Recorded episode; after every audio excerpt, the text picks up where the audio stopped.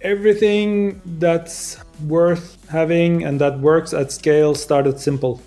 Never, ever, ever start complex and always doubt if someone is pitching you to start complex. Welcome to the podcast B2B SaaS CEOs with me, Josef Fallesen, as your host. I'm the CEO and founder of VAM that helps sales teams close more deals and book more meetings through video messaging. The idea to this podcast was born because one of my personal goals is to be a world class B2B SaaS CEO, and therefore I need to learn from the best. And I want to take you with me on this journey. Hi, my name is Alper Aydemir, CEO and co founder of Volumental, and you're listening to B2B SaaS CEOs.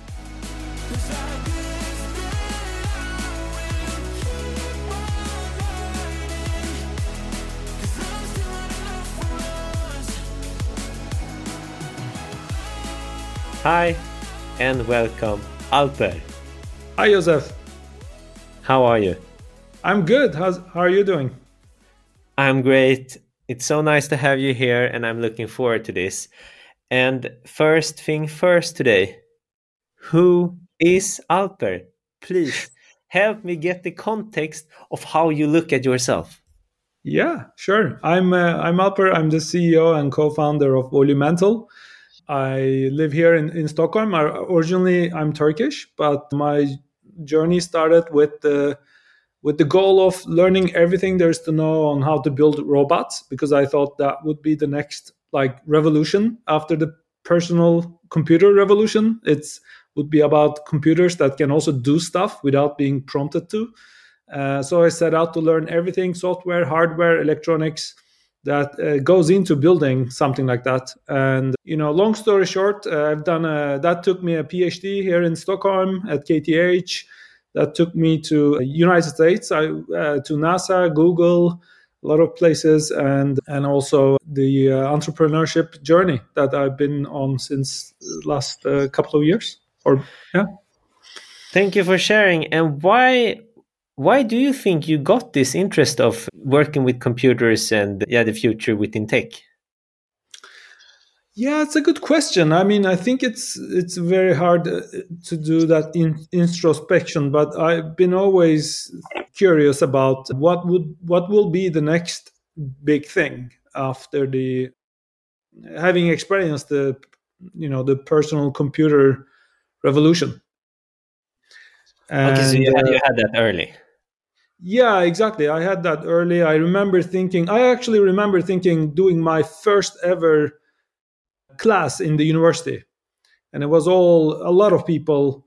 And after the class, I remember sitting down uh, in the in the in the grass outside and thinking, okay, all these people are listening to this lecture, and it's the end goal of getting eventually a degree, and that eventually gets you to a decent or good or great life and so on. But what is the thing that actually like provides value in the world? And and and can i help build that or can i build that? And and that took me to yeah this kind of thinking in terms of it would be great if computers actually did stuff on their own without us without them being a dumb screen with a keyboard that just sits there. If you don't you know interact with it it doesn't do anything but can we create like thinking autonomous machines that makes life easier and better? Um, so i remember yeah. thinking that early on. And when you say early on like when you were a teenager basically.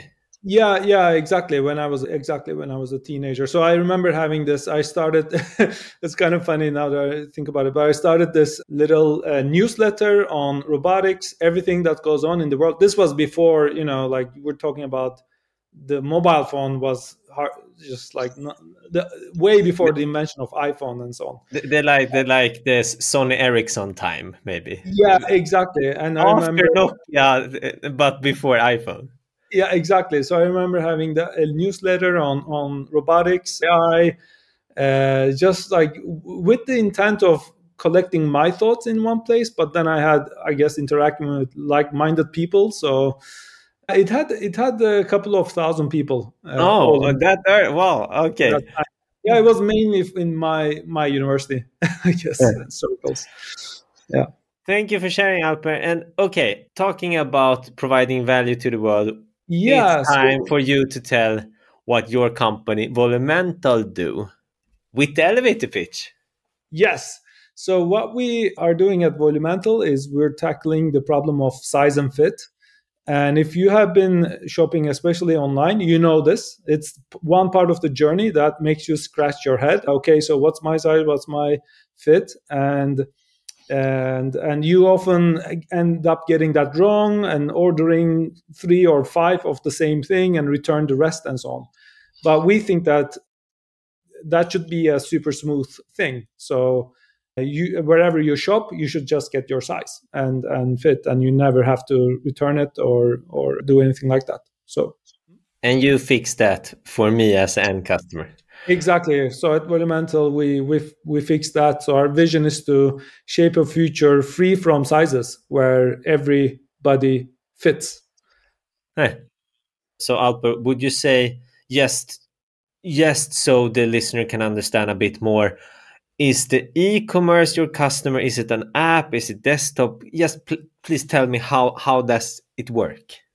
Yeah, it's a platform of fit tech solutions. So it's both for e-commerce, where you that we then deliver a software as a service sizing widget to product detail pages for your e-commerce website, and and in store in retail, it's a 3D scanner that that scans you really fast for for footwear specifically, and then gives you product recommendations, which is and it's all interconnected, right? Because in today's world, you're not shopping in just one place.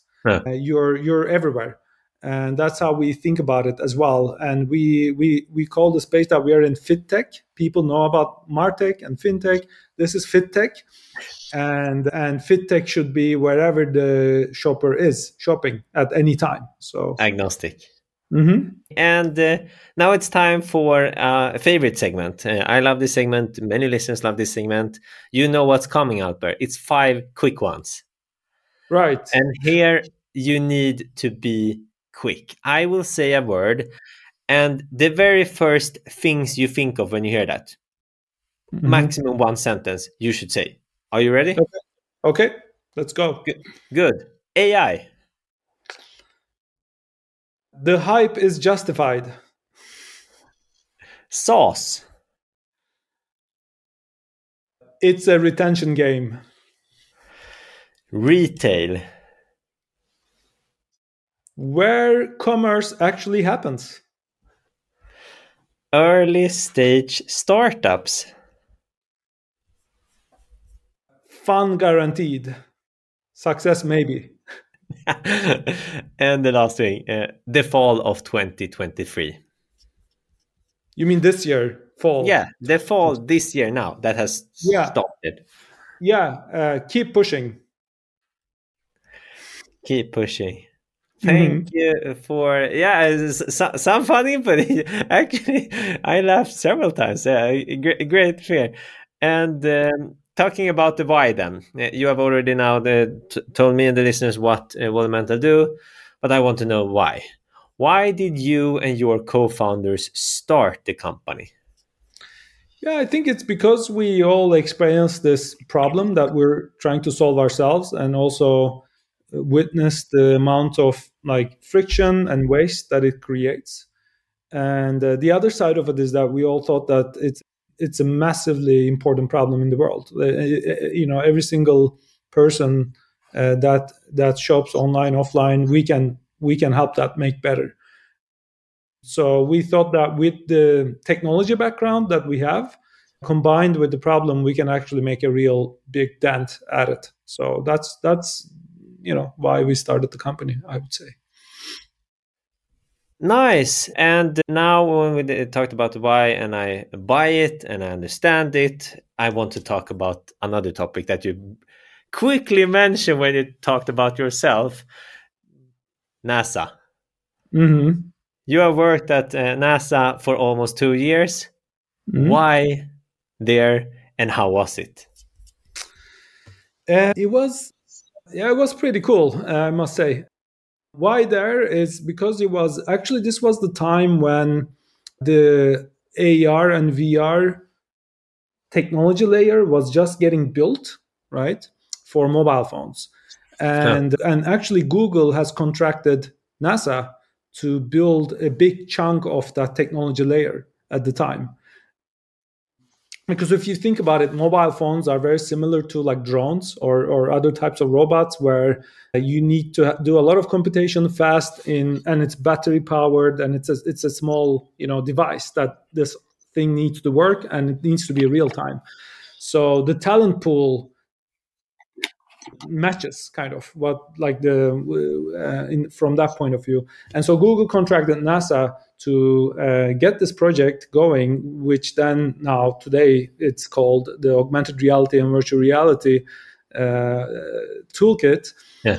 and nasa then found me as a as a hey you uh, we want you to come and and lead this and build this and and so on and so forth and so and i thought that would be that would put me the, at the intersection of one of the most uh, interesting projects that was going on in the world at the time. So that's why. And hey it's it's nasa right? I mean the, yeah. we we've i've been involved with a lot of other other projects as well uh, beyond that. So. And if you're gonna share a story that is not super confidential that is not confidential basically from there uh, what is a great story you can remember, like top of your head? Yeah, I think I would say it's what I learned there is the power of like small but competent teams versus when you're like, for instance, competing or running against much larger teams. Because we were at the time, um, my group essentially was six or seven people all in all. And every part of the system, you could point to someone in the room and they would own it. Every single part, every single line of code was owned by someone in that room. And, um, and this was the foundation of what now is Google's yeah, VR slash AI. Yeah, in a sense, yes, exactly. Yeah. And and and in, in various like competitions and so on, we were up against teams of 55 people from you know MIT's, Stanford's of this world but we were we were able to come come on top because I, I believe and and since then I, I I really believed in that. You only need is a is a group of you don't need a lot of people. You only need you know a small group of highly highly committed talented people in the viking longboat rowing with you on the way to raiding the shores right? And all these other guys they're busy with like having their third meeting on that decision. You're already at the shores and you're already going for it. So that's what i would i would say as a takeaway from that time. Great takeaway. And did you ever work or no, I'm just kidding. I, I, I shouldn't. I, I can't talk with aliens because you didn't work with that. Or if you work with that, you can't say anything because it's no, super confidential. I can These neither Congress times. No, I can neither deny nor confirm. it's it's high topic now with the Congress, etc. Everything talking about. But okay, it's time for an external question. Uh, and today we are quickly joined by Ajdin from Simple Group. And this is his question. Hi, Alper. I'm wondering what were some of the biggest challenges you faced while developing and implementing your technology, and how did you overcome them? Uh, yeah, good question. I would say I think it's been about customer obsession and talking to customers and really understanding their their pain points and not assuming it and then working your way backwards from that to technology and building the product that serves them. So that has been i think the the one of the biggest challenges slash opportunities that we we've I've run into when developing and implementing our our product. And and it's also again I'm going to come back to this like throwing crack teams at hard problems you know once you identify that just like throwing a crack team of you know of of great people into that hard problem and just letting them do their their stuff you know don't interfere with that just let them sl- slay that problem essentially, and, and that ends up with a great product. It turns out. Okay, so so basically, really narrow and understand the core pain points of the core problem for mm. the right customer. That that was like the big big challenge that you put a lot of and in taking years most likely, and then like you said, back off, have a great team, and reverse engineer it. Yeah, that's I think what unlocked once we've gotten that starting to do that. That's when we started to unlock growth and and deliver value. That's how I would say. Ajdin, thank you so much for a great question. And of course, Albert, for a very crucial and valuable input. We move on to go to market because you mentioned growth. So mm-hmm. let's talk about the go to market strategy and dive down here a bit.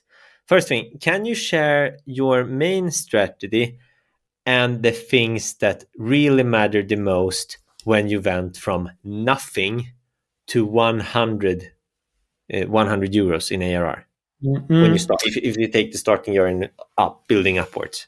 Yeah i think i'll have to go with what i just said now is is like being customer obsessed and talking to customers. You should always be you know how those like in nature documentaries there's this big fish swimming like a whale or something and there are all these little fishes swimming uh, right underneath it? You know that little, that little fish should be you uh, you should be you know going everywhere they go and and kind of like uh, and almost like be a, a, a, shadow and understand their their their day-to-day life what they're going through and and their challenges and so on. So that's i think uh, that has been the like going from zero to one that's what i think is what you need to do or even before before that stage right? Before even starting the company like just talk to uh, dozens and dozens of people who maybe your who you think are potential buyers and then yeah because it's it, it, I, I, like what you said maybe before even that because mm. now going from nothing to 1 million sec yeah basically 100,000 euros ARR it's something at least then once you have reached that point you have proven that because you can't laugh off 100 100 euros it's still money even though it's small money from from some perspective yeah what, what would you say is the first when you once you have followed on that and being the small fish on the whale etc how did you start with getting the like first one to 20 10 or 5 customers Mm, I think it was product led growth. So once you have those like hooks in, and we are in the enterprise space, and our customers are typically, uh, you know, billion dollar companies. So there's a lot of growth potential in each and every single one of them. As you scale your existing product, that you just you know get the get the first entry through the door, but also you can keep layering in more value to your product so it becomes more and more and more sticky so and that's i think served us quite well. Okay uh, and now when you're saying this are we more entering going from 100k to 1 million euro now in arr uh, in, in, in this segment? Yeah yeah exactly. And another thing i think i would add to that is that we gain a lot of value from is and maybe this is kind of counter to the to the popular opinion but in-person meetings and and actually trade shows and things like that where where you can actually meet with people and and have that connection. Okay this was this was quite a lot focus on in this segment k to 1 million ar there you put that okay. No i yeah. don't think it's an un, un, unpopular opinion in this. Go uh, it is if you have two small customers but you just said enterprise. No enterprise this is okay so, yeah. so in-person meetings yeah. trade shows finding product-led growth and finding the growth opportunities there. So you can upsell or close meetings and then this okay anything more here in this stage that was critical would you say? Yeah and and then i think I, the other th- thing i would say is that at this stage is it everything is just a hot mess. So everybody all, all hands in deck you know don't presume to have any kind of structure you know you, everyone does what it takes i'm taping boxes the salesperson is you know uh, I don't know, carrying stuff, and and the developers are doing support tickets. You know, it's just a hot mess. But that's that's actually a positive thing. That's when you know you have you have momentum. If you have enough time to think about like structure and who does what and you know all these questions, then you're probably not having a lot of momentum. So that's also good to mention. I love this quote. Well, yeah, this a hot mess and too much. You don't have momentum. Okay, uh, Alper, you ha- we we have been through the hot mess. We mm. have reached over one million euro in ARR, and now you are where you basically you're closing up to ten million. What are what have you been focusing on, and what are you focused on now in your go to market? Yeah, now it's been about a deterministic revenue machine and like implementing what we call the operating system of the company. So you can actually predictably drive growth and it's not dependent on any single person necessarily. And so this is where you you start to have an actual you know marketing team a marketing strategy and a, and a commercial strategy that you know all, all of that coming together. And i mean it's i like the saying where where it says every happy company is different uh, so you need to, I think, find your own way. Uh, you can, of course, there's a lot of similarities and a lot of playbook that you can uh, use. And today's world, we're all we're all reading the same blogs, and you know, we all have the same Twitter timeline. And you know, here's a ten, uh, you know, uh, Twitter post thread on how to do X, Y, Z. Right? We're all see, reading all of those and but for me i think it's been for us it's been about in your market with your buyer personas and with within your area how do you actually implement that deterministic revenue uh, machine? Good thing here. And if you're going to summarize now these different stages yes so it can be even more concrete for a listener who may be at the start of their journey or mid or now in the growth stage. How from your experience now, how many people do you recommend me and other people to be at each stage? Because it's a brutal war now compared to many uh, a few years ago with external capital, etc. So you need to keep costs down. How mm. many people do you recommend for the zero to 100k, 100 to 1 million? What do you think is a good estimated for a B2B SaaS company to, to focus? Don't take too much cost. What would you say in, in these three stages? Yeah, it's really hard, of course. I mean, depends on, on the product and depends on. If you're uh, talking from your own perspective, then. Yeah, I think it would be in the in the first phase. It would be less than five, definitely. Okay, like, less less than five before. Okay, and yeah, then because, and then when you are mess, messy messy stage, everything just you have some commercial hit, but it's messy.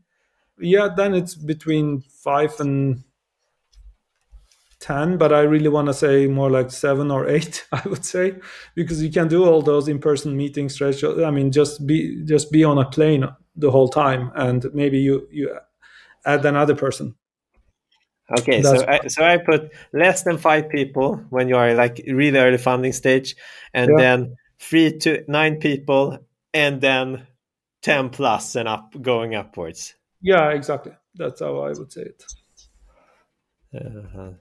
Good. Thank you so much for all these interesting details. And now I'm curious about KPIs. Mm. And here I want to talk uh, what's the most important KPIs for you, the CEO at Volumental? But I will say a but here. I want to hear both a few critical quote business KPIs, but also product KPIs. Mm-hmm.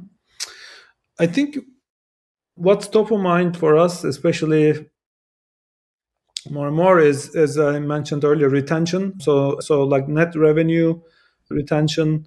And related to that actually i would also like layer in the product kpis that matches that. So yeah. it would be how engaged people are how much usage you're getting.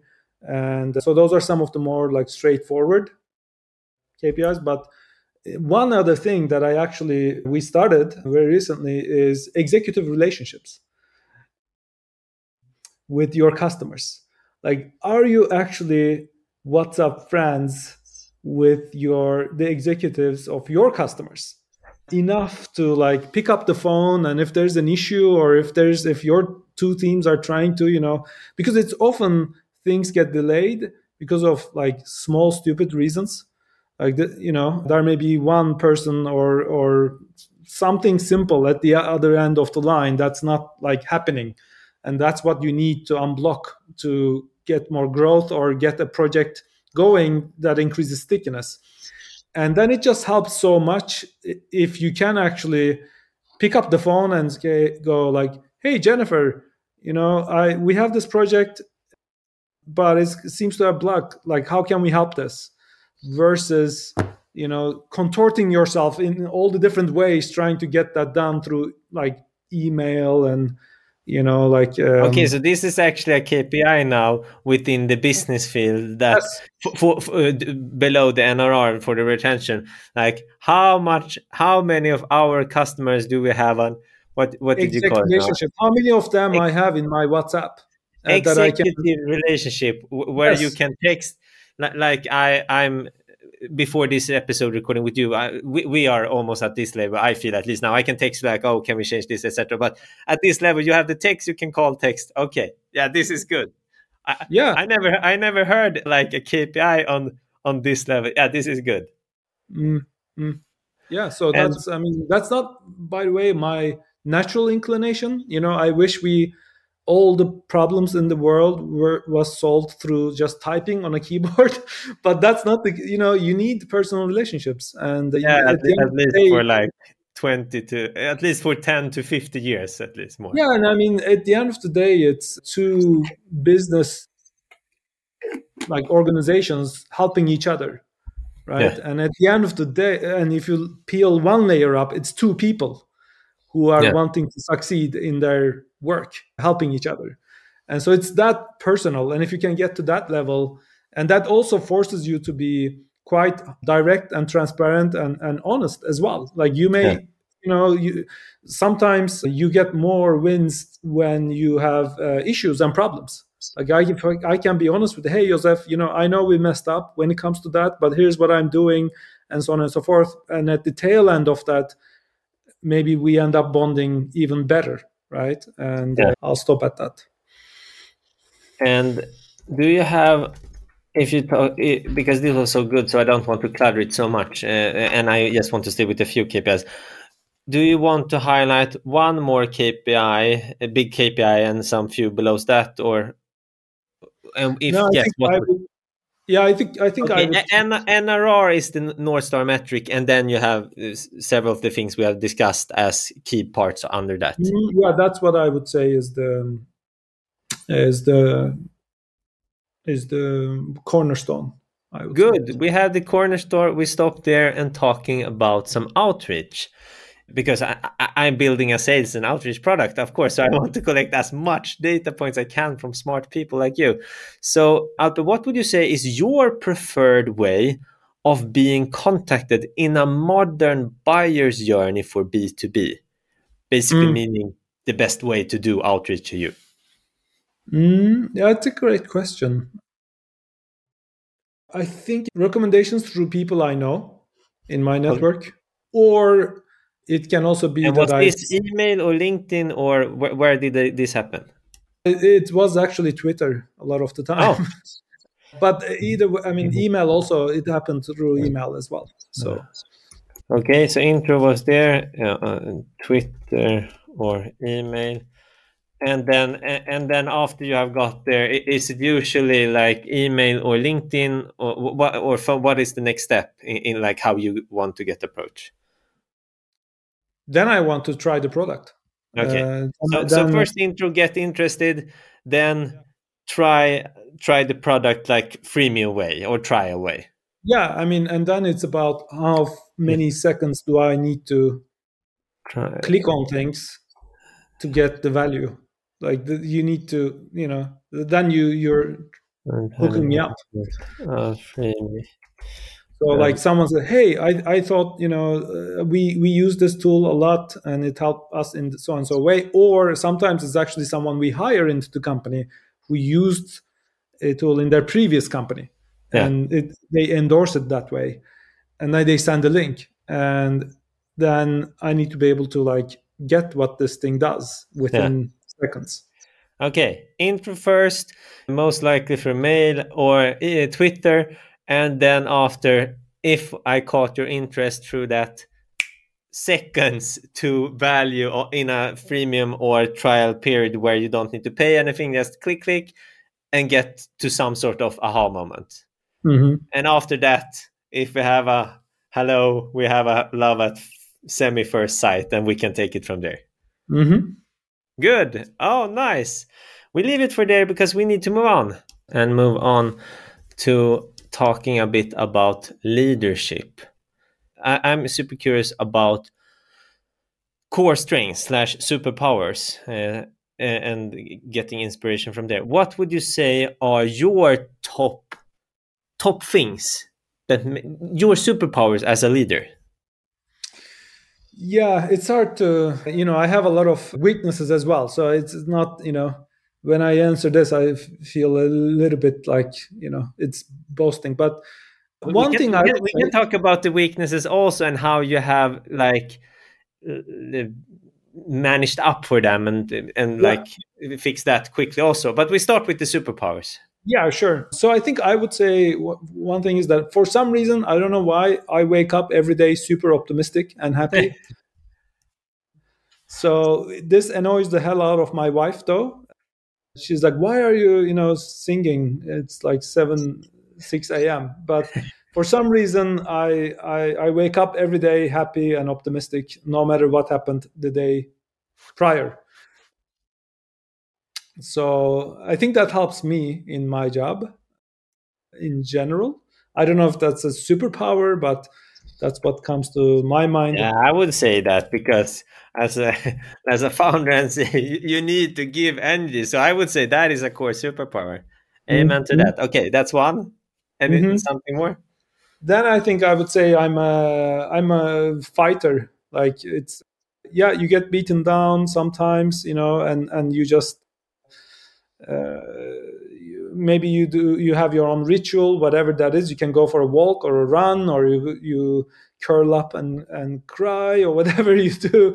It's like uh, and then you wake and then you get up and you you keep fighting. You keep like pushing. So that somehow never dies down also i don't know i don't know why again and it goes with this like optimistic mornings maybe but that's what i and say. what is uh, you can't say a without saying b give an yeah. example of one of your rituals.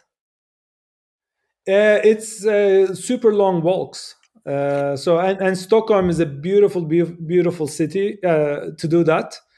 So I, I, typically go on like two, three, sometimes four hour walks oh, around the, the, around the city, like all the way from you know circling Vasastan and then Södermalm and then you know all the way back and and the the mind does its work when you're when when you're doing that. Um, for me. And if we then shift the focus, you said weaknesses. What would you say are one or two of your main weaknesses as a leader and how do you manage up for it yeah it's a great question i think for me it's been about not impulse reacting like taking you know time off before airing your own opinion of things. Preferably 24 hours and you know and and not just like reacting in the moment.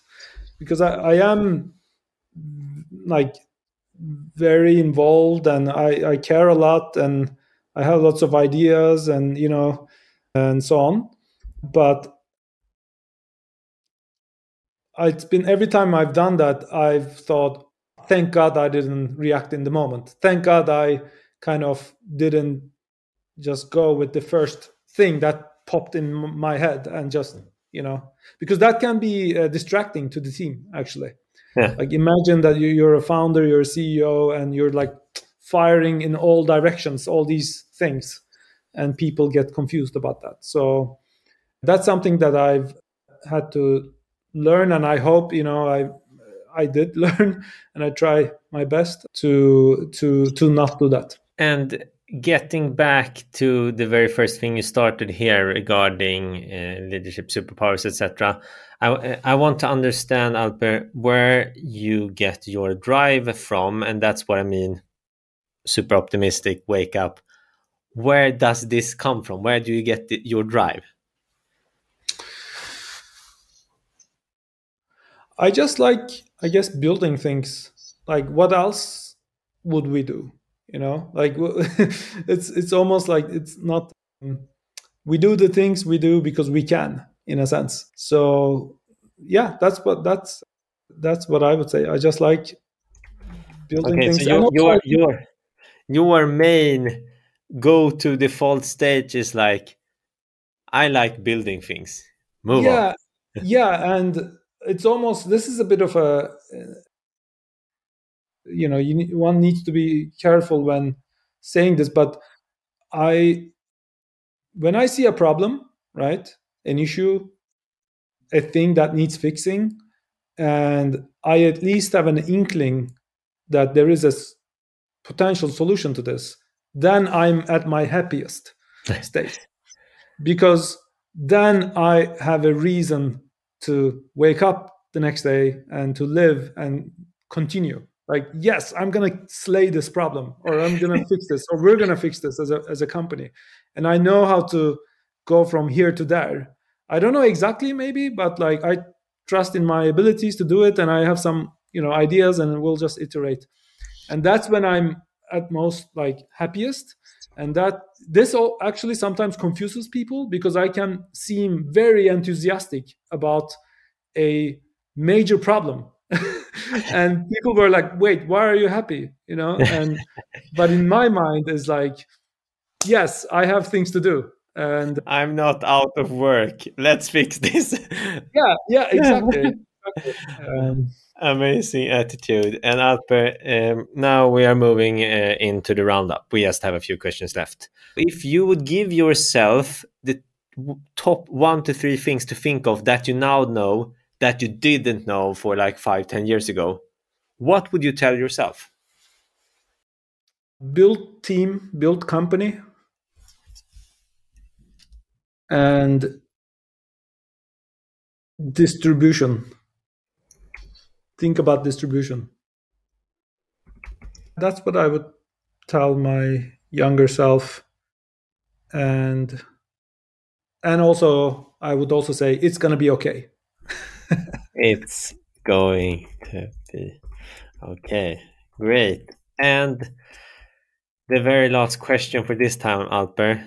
Uh, can you share one of your favorite life mottos right now?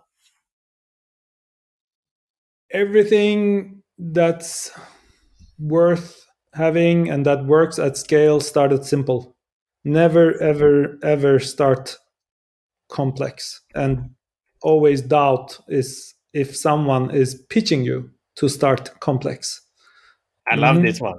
We put mm-hmm. period here and say uh, now i'm quickly shifting the focus to the one who listen up uh, just for a few seconds you has been listening two quick ones number one if you got some sort of value here from alper today please tell a friend or a colleague to listen to that episode too so they can get value too and number two press the subscription button. We have great guests coming here every week. And Alper, a huge thank you for putting aside around 30 minutes together with me to help the community and me to keep on learning. Thanks, Josef.